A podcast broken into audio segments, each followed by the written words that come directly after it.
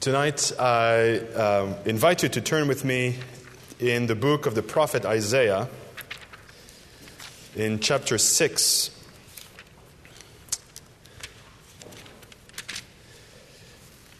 This is a well known passage. Uh, I'm sure you've already heard uh, a number of people preach on that passage, including your own pastor. Um, it is a very important text. Uh, in fact, uh, years ago, I remember uh, reading a little booklet. I think it was entitled, What is a Calvinist? And the answer that the author gave is a Calvinist is someone who has uh, met the God of Isaiah 6. Um, so tonight we'll read the whole chapter, uh, and in my preaching I will uh, concentrate on verses uh, 1 through, through 9, but we'll read the whole passage because it's important. So, Isaiah chapter 6, verses 1 through 13.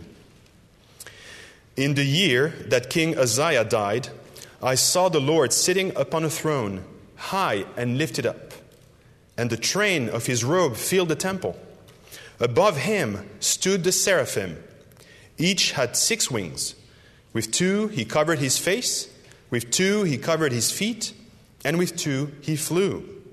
And one called to another and said, Holy, holy, holy is the Lord of hosts.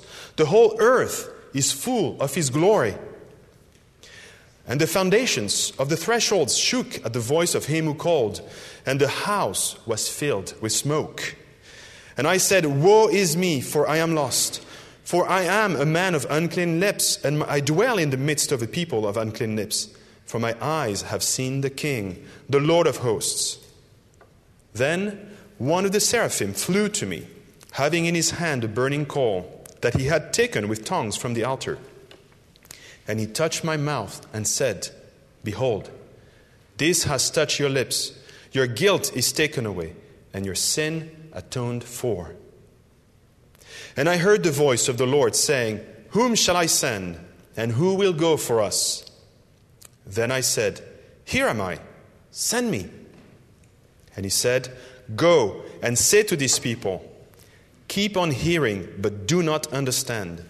Keep on seeing, but do not perceive. Make the heart of these people dull, and their ears heavy, and blind their eyes, lest they see with their eyes, and hear with their ears, and understand with their hearts, and turn and be healed. Then I said, How long, O Lord?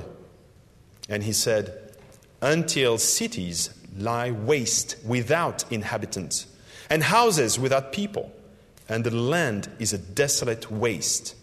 And the Lord removes people far away, and the forsaken places are many in the midst of the land. And though a tenth remain in it, it will be burned again, like a terebinth or an oak, whose stump remains when it is felled. The holy seed is its stump. Please pray with me. Our Father and our God, we thank you and we praise you for your word. We thank you that you have not left us in darkness as we deserved, but you have revealed yourself. And you have made sure that your word would be inscripturated and would be preserved throughout the centuries, unadulterated.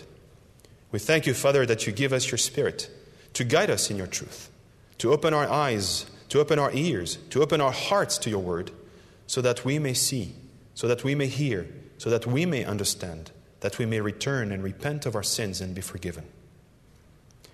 Lead us tonight in the truth of your word and accomplish your work of redemption, your work of salvation, your work of purification in our hearts. It's in the name of Jesus Christ that we pray. Amen. Before we turn to, the, to, those, to those verses, I would like to give a bit of context. Um, king Uzziah is actually a pretty well known king. And uh, I will not tell you the, the story of his life, but I will let you know where you can find it. Uh, it's in 2 Kings chapter 15 and in 2 Chronicles chapter 6. And I actually strongly encourage you to read those two chapters when you go home uh, tonight as the story of the king helps understand quite a bit of what's happening in this passage in terms of what is happening in the the land of Israel in the two kingdoms, the northern kingdom of Israel or the, the southern kingdom of Judah, where, uh, of which Uzziah is the king. But also, the story of this king is, is striking. Um, so I strongly encourage you to look at that. And we'll come back a bit to this king Uzziah, who, by the way, in the beginning of chapter 15 of 2 Kings, is not called Uzziah. He's called a different name.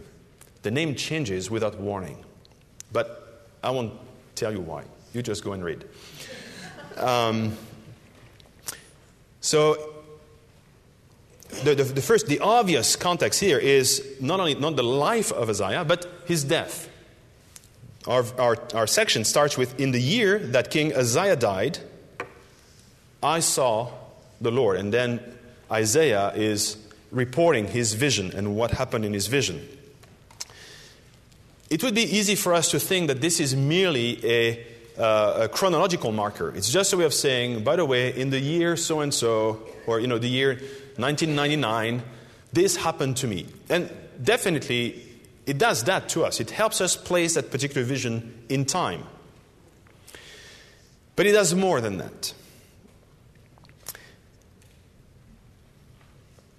Another context that is important to realize, and when you read the chapters that I mentioned, you'll, you'll see that, um, is, as I was saying, what is happening in Israel. But it's also striking, related to that, to see that uh, this text, which is usually understood as being the calling of Isaiah uh, to his ministry as a prophet, at least um, the passage that defines his message, that defines what his role is to accomplish would be found in chapter 6. Isn't that a bit surprising? Usually, a call, especially the call of a prophet, will determine uh, the life of that prophet, will determine his message, and therefore, usually you put it at the very beginning so that you know how to read what follows. And in fact, if you look, uh, if you read the other, uh, a number of other prophetic books, you'll see that that's exactly what happens the chapter begin, the book begins with the call of that particular prophet, what happened at the time, and that helps you understand, that gives you a, a, an orientation to understand the, re, the remainder of the book. But here, in the book of Isaiah, we find the call of the prophet in chapter 6, not in chapter 1. That's, that's a bit surprising, and I think that deserves to be pondered.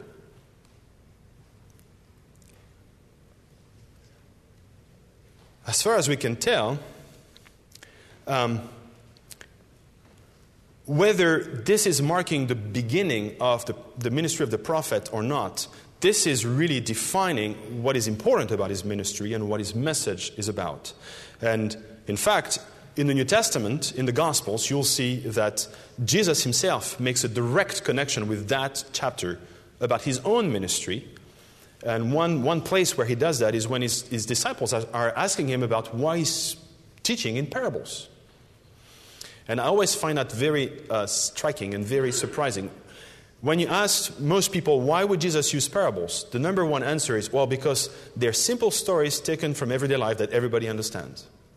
Now, the interesting point is that when Jesus is asked that question, he says that it's so that people will not understand.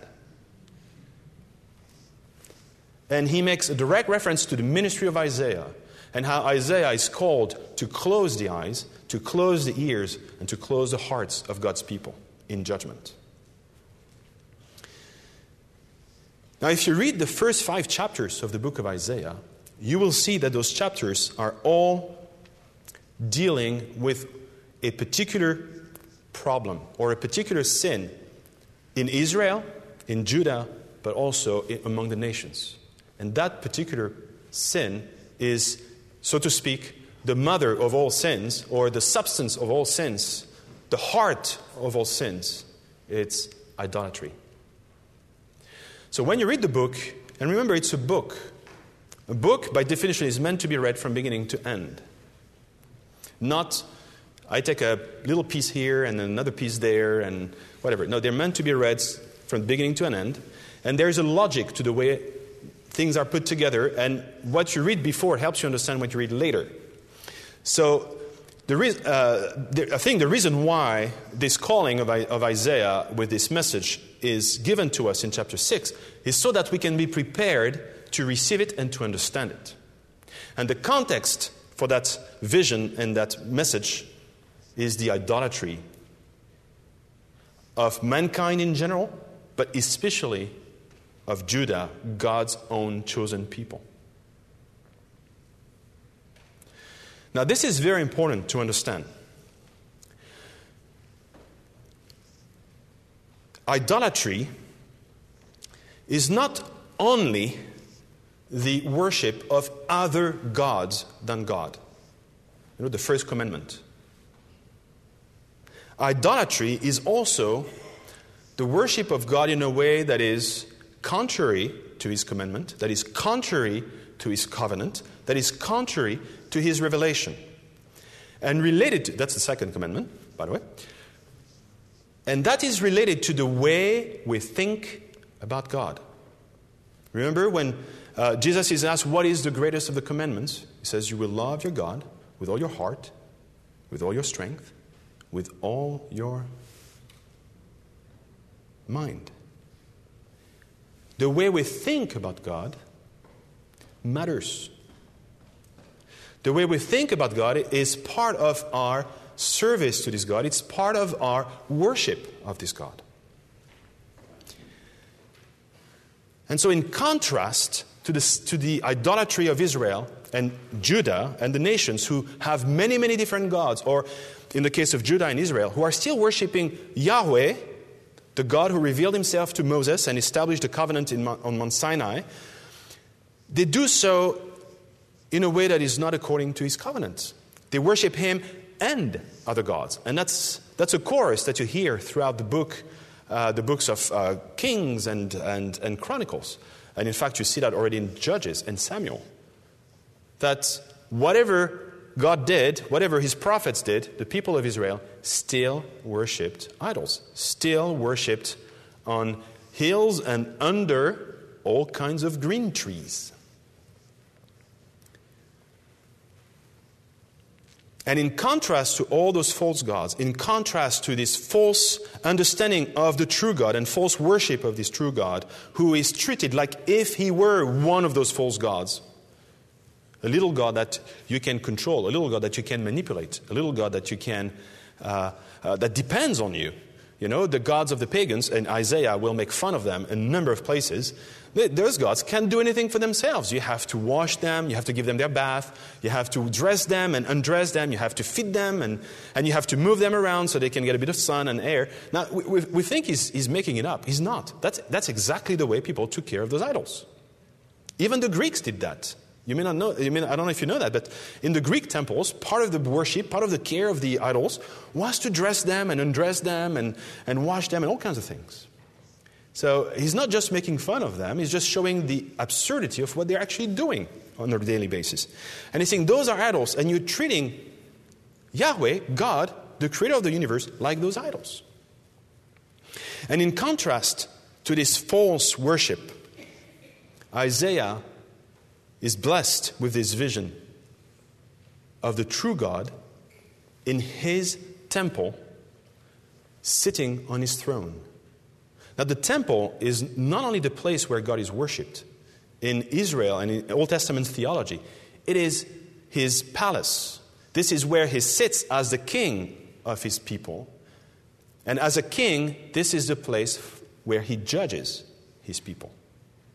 And in fact, if you read uh, the prophecy of the Old Testament, you will see that there's the belief, the understanding that when God comes to judge the world, he will come to his temple to judge the world. So, here in Isaiah 6, God reveals himself to Isaiah in a way that is striking. First, remember when we read chapter 6, we've already read five chapters of judgment upon judgment against idolatrous people.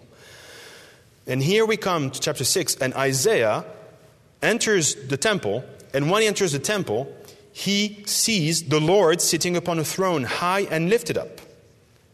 And the train or the hem of his robe filled the temple. Again, Isaiah comes in there.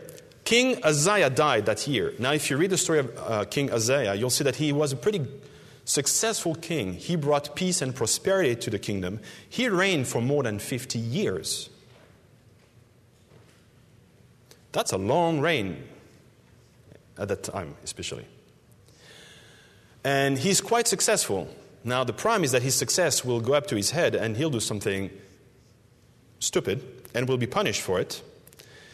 But still, it's a time of prosperity, of peace, of stability for, for Judah when the world around is starting to fall apart, and Israel in particular uh, is, is, is uh, the kingdom of Israel, the northern kingdom, is breaking down, and Assyria is becoming a real threat. Assyria is starting to impinge on the territory, on the authority of the place. So having a powerful king who brings peace is quite significant. And when that, that king dies, that's a scary thing. It's a very risky time when a king dies because there's the whole issue of succession. Who will come on the throne? Will there be a war of succession? Will there be murder or intrigue? But also, will the new king be able as the father, as the father was? And as Israel is facing this time of uncertainty, God appears to Isaiah sitting on his throne. He's reminding Isaiah who the king is. The king is not Isaiah, the king is Yahweh. Human kings come and go. But the king of Israel, the king of his people, doesn't change. And he's not a small king. He's not a little king.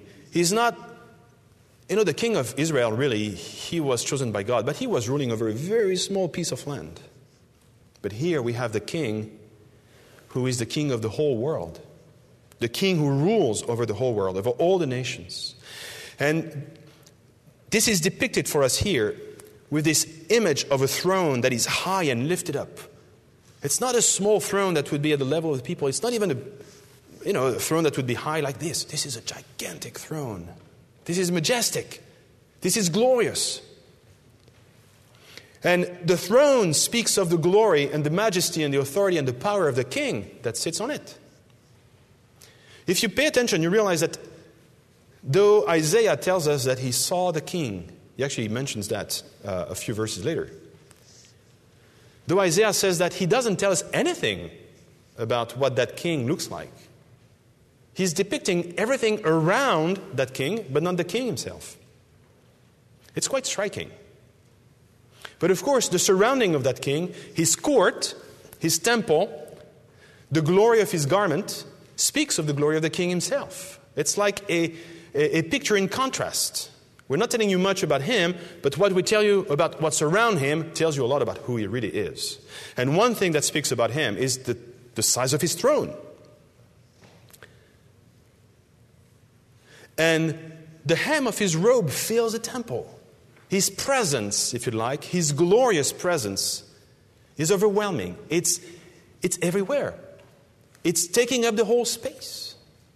In fact, um, this is an image used in the Old Testament of God's presence, of God's glory being somewhere. When later we'll see the, uh, the smoke that appears. That's another image of God's presence in his temple or in his, in his tabernacle.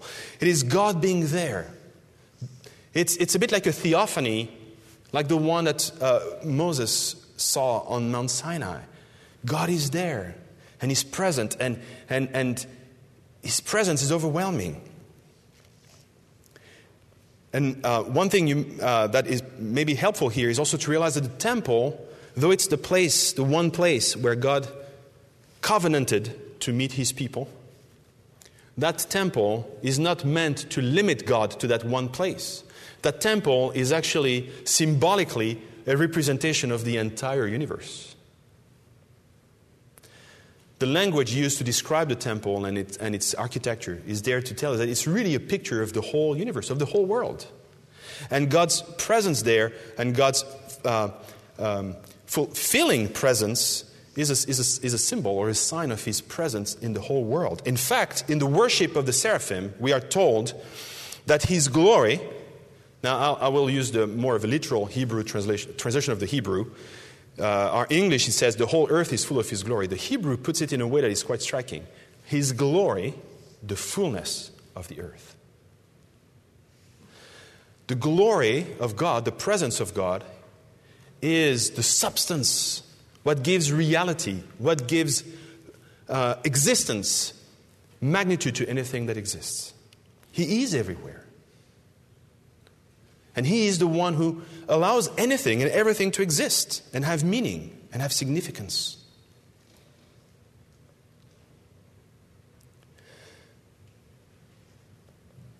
So, yes, King Uzziah, king Uzziah was a successful king, and yes, he died, and yes, there's great uncertainty now for the future.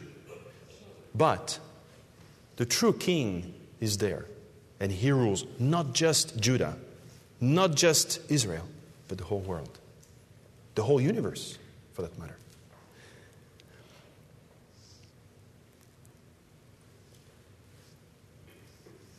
Around this king, we see his court, we see his servants. And obviously, the servants will tell a lot about their master. If you have servants of a king or a president who are dressed in shabby clothes and are ill mannered and, uh, and can't express themselves clearly, that tells you a lot about the incapacity the in, uh, of, the, of, the, of the, the master of those, those, those servants. And here we see seraphim. Now, that's actually the one place in the Old Testament when that term is used. So, in some ways, it doesn't help us much because it doesn't tell us, we don't have a text to go to to see what those seraphims would be like. And the word is unknown to us outside of this passage. Um, it seems to be related to fire, it seems to be related to light. It, it might be related to the fact that they're uh, glorious in the sense of being shiny, uh, uh, luminous beings. But what is striking about those beings is that being um, angelic beings, being spiritual creatures, and creatures who exist in the very presence of God, in the immediate presence of God, who are at His service. The Bible describes them as when God says a word, they just go and do. There's no delay, there's no debate, there's no question. They're perfectly obedient, unlike our children. They do exactly what he wants. They exist in his presence. They reflect his glory with their very beings. And yet, with two wings, they cover their face. With two wings, they cover their eyes. They do not dare look at his great God. His glory, his majesty is so immense infinite, that even angels like them, who are pure, perfect, spiritual beings, cannot gaze upon him. More than that, with two, two more wings, they cover themselves. They hide themselves. They do not deem themselves to be worthy of being looked upon by their Lord and Master.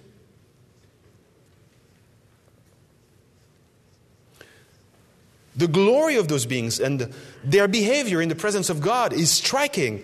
And He's telling us about this kind of God. This God is so powerful, He's so pure, He's so majestic, He's so glorious that even His closest servants cannot dare to look at Him or be seen by Him. He's not one of those idols that need the help of his own creatures.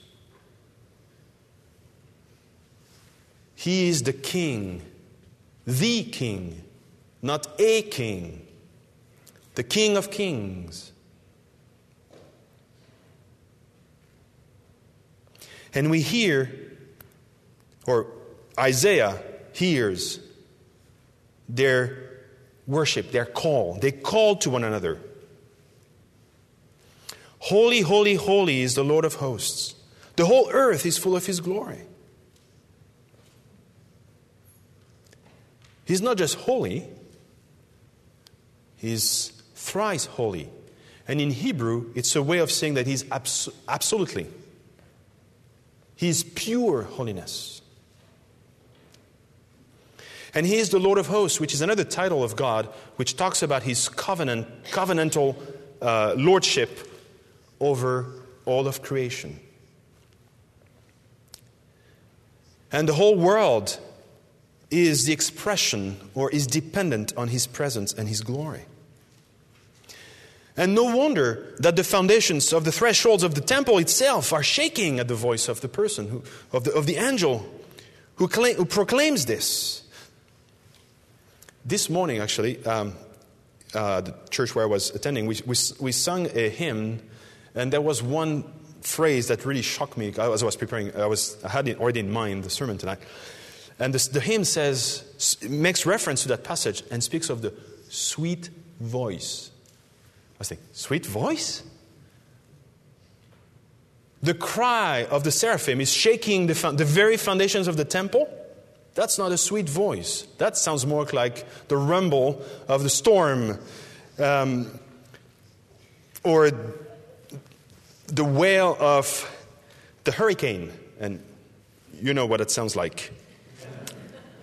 In fact, the first time I came in the area, uh, I, the first time my family and I came to this area, we, we, we, came a few weeks after Charley Frances had come through, and we had the joy of meeting Jeanne. um, so I know what it is too. Um, but the very building is shaking at the voice not of God, but of his servant, of his slave. So, what would it be like if God Himself were to speak?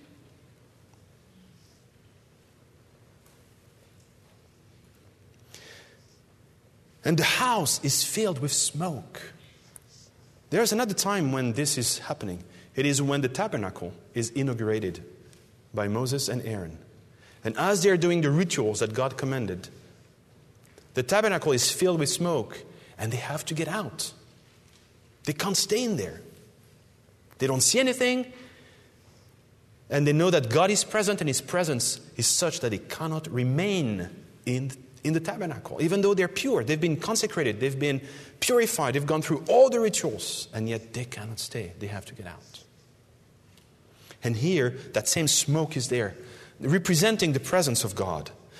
The same cloud that we see in uh, the book of Exodus, leading the people in the desert, the cloud that covers them, protects them from the sun, the cloud that is fire at night, leading them, the cloud that is, we are told in the New Testament, the Holy Spirit Himself. The same Holy Spirit who was hovering over creation in the very beginning. The same Holy Spirit that gave life to Adam. The same Holy Spirit that is above the people of Israel when they're going through their own rebirth, their new creation, when they go through the Red Sea and they're baptized in Moses, we're told in the New Testament. The same Holy Spirit that will be on Jesus and that will be present with Jesus in a way that is unequaled. The same Holy Spirit that Jesus sends to his church. That presence is there. What I don't want to psychologize the story, but I, still have to think what, what would I do if I encountered that? You know, I'm coming, let's say we'll, we'll change the context. Say, I'm coming to church on Sunday, okay? And as I come in the building, I have that vision of God on his throne in all his glory and majesty. What would I do? Well, I think I would do what Isaiah does, the only sensible thing. He's not jumping up and down saying, Oh, it's glorious, it's great. He says, Woe is me, for I am lost. He's not pleading. Have you noticed that? He's not pleading with God, saying, Hey, hey, I know, I know Israel and Judah, were, they're all worshiping, but I'm not. I'm the good guy here. I'm your servant. I'm the faithful one. And I've done all the sacrifices you asked me to do. He's not. He's not even pleading, Oh, I know you're a merciful God. Have mercy on me. He's just saying, Woe is me. He despairs of himself he recognizes that he is hopeless. He has nothing to offer, he has no claim in himself for any mercy, any grace. And remember, he knows that when God comes to his temple, it is to judge his people. And he knows that his judgment will start with Jerusalem, with his own people, and will extend from there to the, to the end of the earth.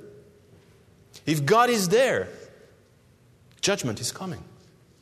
And he just recognizes it. Woe is me! I am lost. I am a man of unclean lips, and I dwell in the midst of the people of unclean lips. For my eyes have seen the King, the Lord of hosts. Everybody knows that you cannot see God and live. In fact, it is found in several places in the Old Testament, including in the book of Deuteronomy. And remember the story when uh, Moses asked God, God, God asked Moses what he wants, and Moses said, I just want to see you. It's an incredible story. Um, and God is merciful and he shows him a form. But what is striking in that story is that just as the vision passes and so on, there's a verse that says that Moses didn't see God. Because no one can see God and live. So he saw some kind of vision, but he didn't see God himself. So Isaiah knows that he's lost. That's it. That's it. You know, it's a bit like in those movies where you have a bomb and and you know the guy just clicks on the button and says, "Oh," and he's gone. Uh, I don't know if you remember that uh, there was a movie, uh, The Professional, and the guy turns. He's there's a bad guy, a bad cop, and he's killing the, the good guy who's a murderer. Um, and as he turns him around, he sees the guy has an, an open grenade, and he knows he's dead. I think that's about the, the, the feeling of Isaiah right now. Just, I'm done.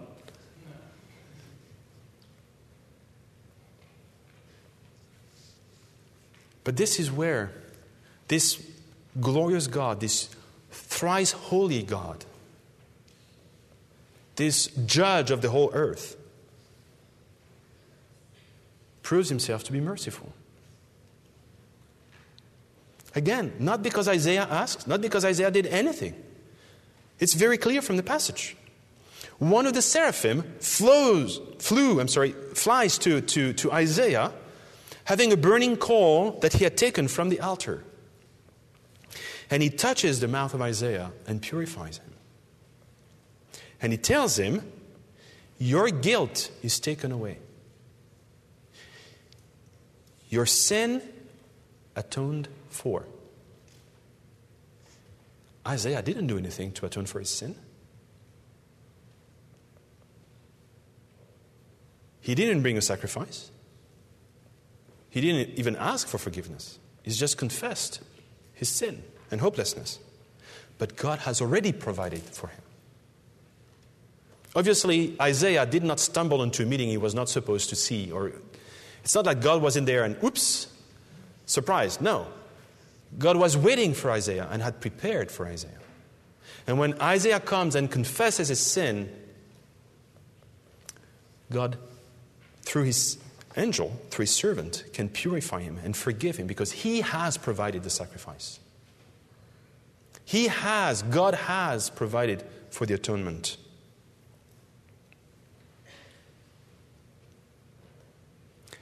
And only then, after God has purified him, has made him holy in a way that he can stand in the presence of God and not be destroyed by that presence.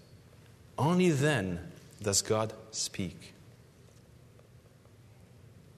Personally, I think this is another sign of God's mercy. Until Isaiah is prepared to face and hear God, God is acting as if Isaiah wasn't there. He is not treating him the way he deserves, the way he should be treated, which would be instant destruction, instant whatever method he would use of to kill this man and to destroy him and to send him, cast him into hell. God has prepared, and God has, is patient, and He's waiting, and He's, he's being gracious and, and merciful. And only then can Isaiah hear His voice. And it's also funny that God speaks as if He doesn't know that Isaiah is around. I mean, come on. The temple is big, but there's one guy in the temple in the middle. And God says, Whom shall I send? And who will go for us? Now, that's also striking because he has three seraphim. He could send any of them, but he's not looking for an angelic servant. He's looking for a human servant. And here, Isaiah is ready, he's able to respond in the proper manner. Here am I, send me. You see the transformation from being confronted with the glory of God and probably being overwhelmed with it to being forgiven, purified, being able to hear God, to stand in His presence, and to respond to His call with boldness. This is the work of God. Now, the message that God gives him is horrible. I mean, you know, I, I think he, I mean, I'm, again, I'm thinking if I were in his shoes, you know, I would say, yes, send me, great, you know, I, I want to be your servant, I want to proclaim your word, and you give me, you give me that message. I said, uh, you sure? That's not what I signed up for. This is a message of utter judgment. It's not simply that he's called to um, uh, uh, close their ears and close their eyes and close their heart for a time. And we see, you know, Isaiah will, will say, uh, How long? When does it end? You know, okay, I'm going to preach that for a while, but uh, at some point you're going to say, I, you know, going to change the message, aren't you? And God says, until the whole country is devastated until cities are empty. The land is laid waste. And even whatever remains after that, whatever is not destroyed or taken in captivity away from the land, even that will be burned. Wow. That's a message. But this is what his, that's what his people deserve for their idolatry. In fact, the language used here, the language of closing the eyes, the ears, the heart, the not understanding, the image of a tree that is fell and then that is burned, that the stump and the stump is burned, are all images of judgment against the idols. This is how idols are treated in God's judgment. And people who worship those idols are just like them just as much as an idol is a dead piece of wood and cannot hear or see, their worshippers become dull of hearing and blind. Just like there's no life in them, there's no love, there's no thought, there's nothing like that. Idol worshippers become the same. They become dead spiritually.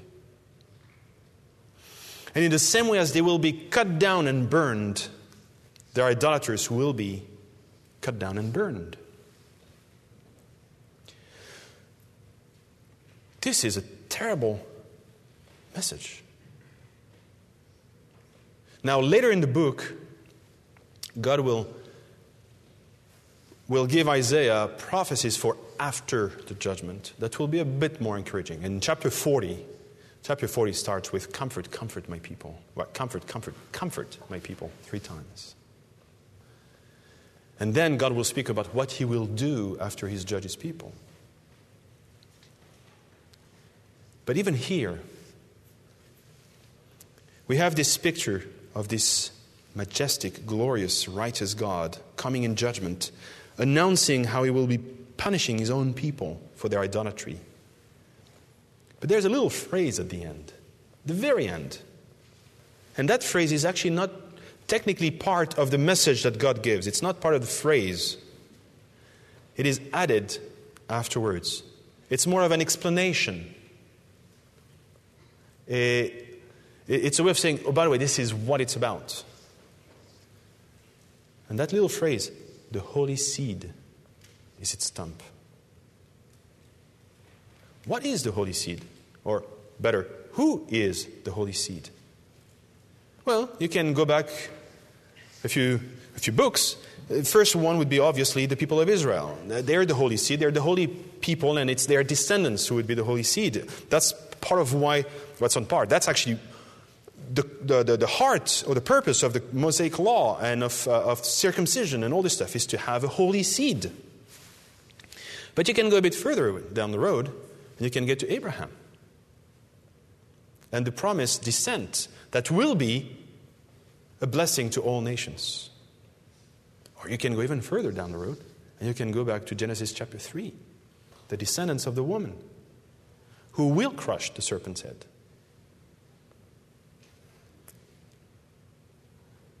The stump here that will be burned in judgment, in utter final judgment, is the Holy Seed.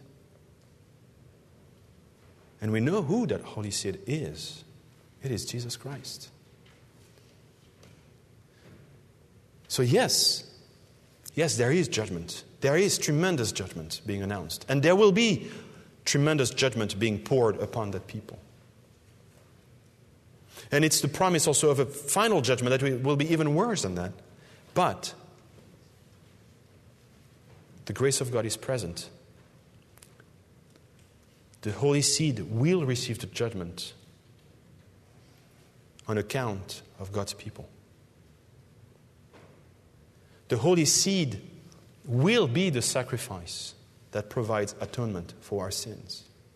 The Holy Seed is the reason why Isaiah and we can hear the voice saying, Your sins are forgiven.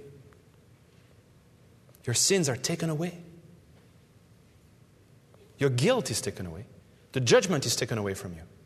Not because God has just erased it, saying, I hadn't. Like we do sometimes with children, you know? They do something bad and we think, ah, it's not that big deal, move on. No. Judgment, final, total, complete judgment has been poured on one on account of all. So, as we wrap up, what kind of God do you have? Who is your God? Is it a cosmic Santa Claus? Some sort of doting grandfather or grandmother who just gives whatever children want? Or is it just an evil, aloof judge who's just waiting to see anything wrong you'll do so he can punish you? Is it a God that you can manipulate to get what you want? Is it a God that is there to serve you and do, and do everything so that you can be happy and so you can have success? Or is it the God who created all things? The God who is Lord of lords, the God who rules and reigns over the whole universe, the God who is judging, who will, who will judge everyone and everything in this world, and the God who has given what was most precious to him to save his people. Is this your God? Because if this is your God, this will change your life. This will change the way you look at everything. This will change the way you think, the way you behave. And Sunday, when you come in this building for worship, you know that you are meeting this God. You may not see him with your physical eyes, but he's here. He is the one who called you to come and worship Him. He's waiting for you. And He's with you everywhere you go, anytime, because His glory is the fullness of the earth. Let's pray.